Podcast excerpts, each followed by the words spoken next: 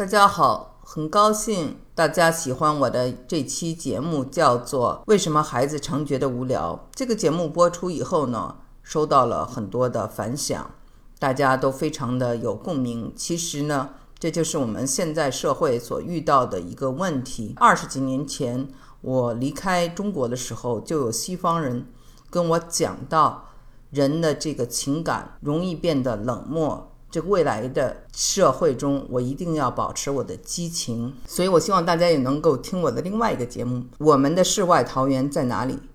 这个节目呢，是讲述了我二十多年前第一次回国见到我的朋友的时候，我们的感受。我的朋友呢，他当时呢老想做些生意呀，寻摸点事儿，但是他身上呢有这种原始的激情，当然他的这种贪婪也都写在脸上。我呢就谈到了。这种热情和冷漠、压抑的热情也是真实的。人呢不怕他没有欲望，就怕他变得冷漠。心平气和、无欲则刚，这些是好的。但是心如止水，或者是像木头人一样的，没有了对生命的渴望，这个呢就是一种匮乏。致使他的生命变得不够的完整、不够的生动，这些物质叠加带来不了幸福感。这也就是为什么大家在社会变得富裕起来，同时要面对忧郁症的问题，而且呢，在这个世界范围内，忧郁症呢开始变得低龄化。这期节目呢，我希望大家跟着我上一期的节目一起去听，会有一个更深刻的感受。那么今天呢，我就在想讲为什么我们的这个世界变得如此的三个词：塑料化、游戏化和市场化。以前呢，我离开中国去美国留学的时候，中国还在发展过程中，现在。这个现代化的中存在的这几个问题，第一个塑料化，英文叫做 plastic。我在这个孩子们为什么会觉得无聊中谈到了这个 plastic，关系都是 plastic 的潜藏机制的。plastic 在英文里除了塑料，它还有非天然的、很便宜的意思，比如说假花儿 plastic flowers，就是我们去一个餐厅吃饭，如果它的花不是鲜花，是假的。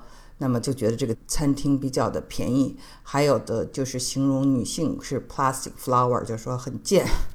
plastic 也形容拉斯维加斯这样的地方，完全是人工的，有些做作的，比如说假的巴黎，假的纽约，所以人们也形容拉斯维加斯是一个 plastic。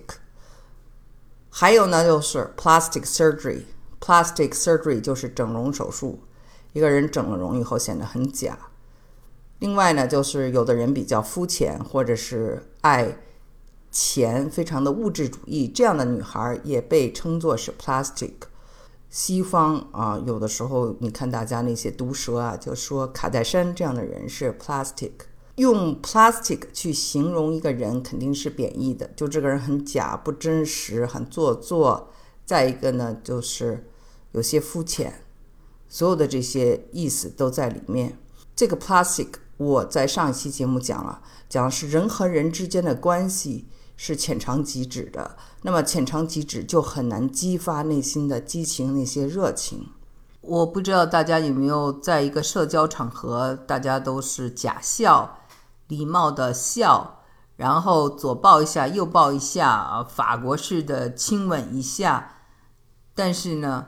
人和人很难成为朋友，甚至互相厌倦。这样的场合，我是见到过很多次，不管是在中国还是在美国。当然，就是时尚圈这样的活动是特别的多啊。我经历的很多都是在一些，比如说时尚的时装秀上啊，或者品牌发布会上啊这些场合看到的这样的。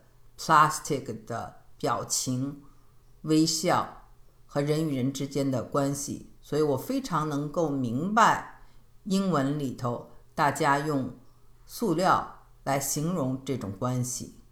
那么第二个词就叫做游戏化。那么人们都活在一个虚拟世界里，尤其是年轻人，大量的时间用来玩游戏 （video games）。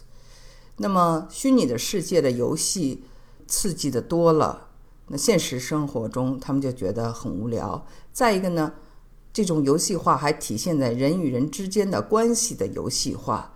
人生呢注重享乐，我们知道，美国有很多人是 live on paycheck to paycheck，什么意思？就是说。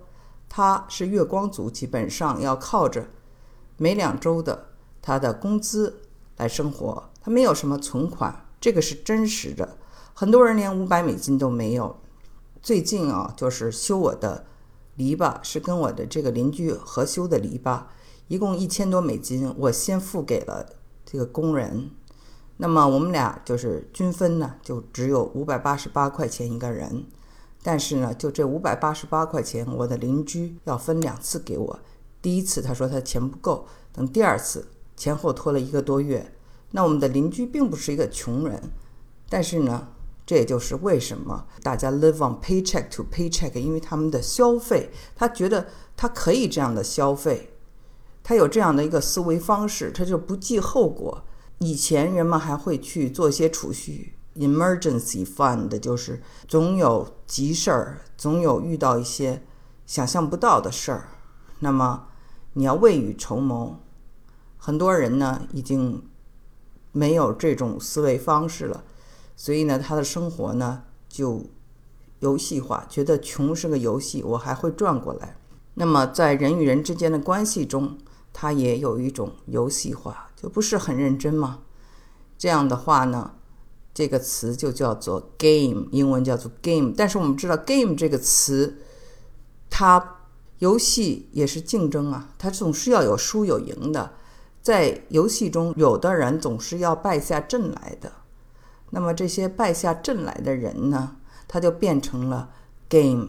这个 game 在这里就当做是猎物，他成为了别人的猎物，所以 game 还有猎物的这一层意思。再一个就是我们非常熟悉的市场化，这个世界变成了一个 marketplace。marketplace 就是市场，对吧？为了争夺眼球、争夺吸引力，这样就可以扩大自己的市场，得到很多的粉丝点击。我的朋友们很多，他们的小孩子，包括我的小孩子。他们都希望自己有更多的点击量、更多的粉丝，所以大家呢，就是都在争夺自己的市场。可能他们没有意识到，这跟我们的小的时候追求不一样。我们小的时候，大家可能羡慕的是那些科学家、居里夫人之类的人。现在的年轻人，他们。喜欢的是那些有千万级粉丝的 YouTubers 网红，所以呢，我们看到这个世界呢，它呢转化成了一种游戏，并且呢，这种游戏呢，它是争夺注意力、争夺市场。真正的这个市场是很残酷的，有的人甚至不惜用丑闻来博取眼球，infamous。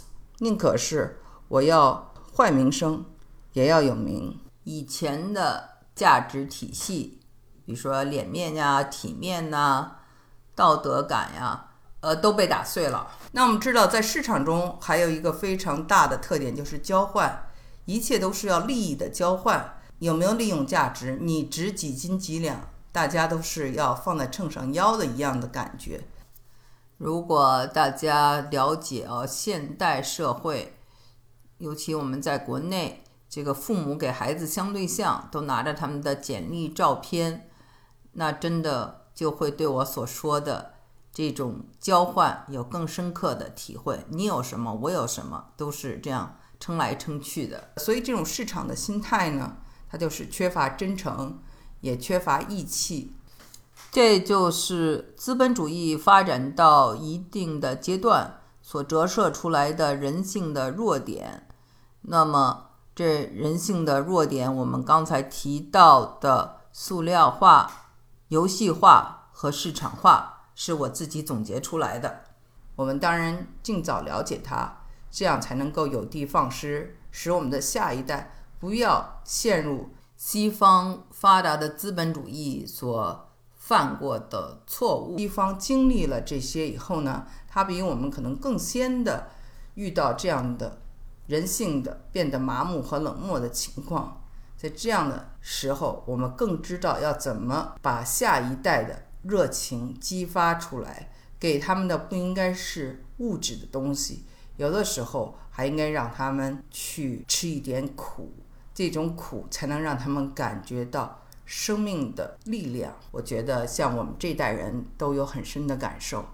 我们小的时候国家比较贫穷，我们看到的过去和现在反差还是很大，所以呢，很多人就更知道珍惜今天所拥有的一切。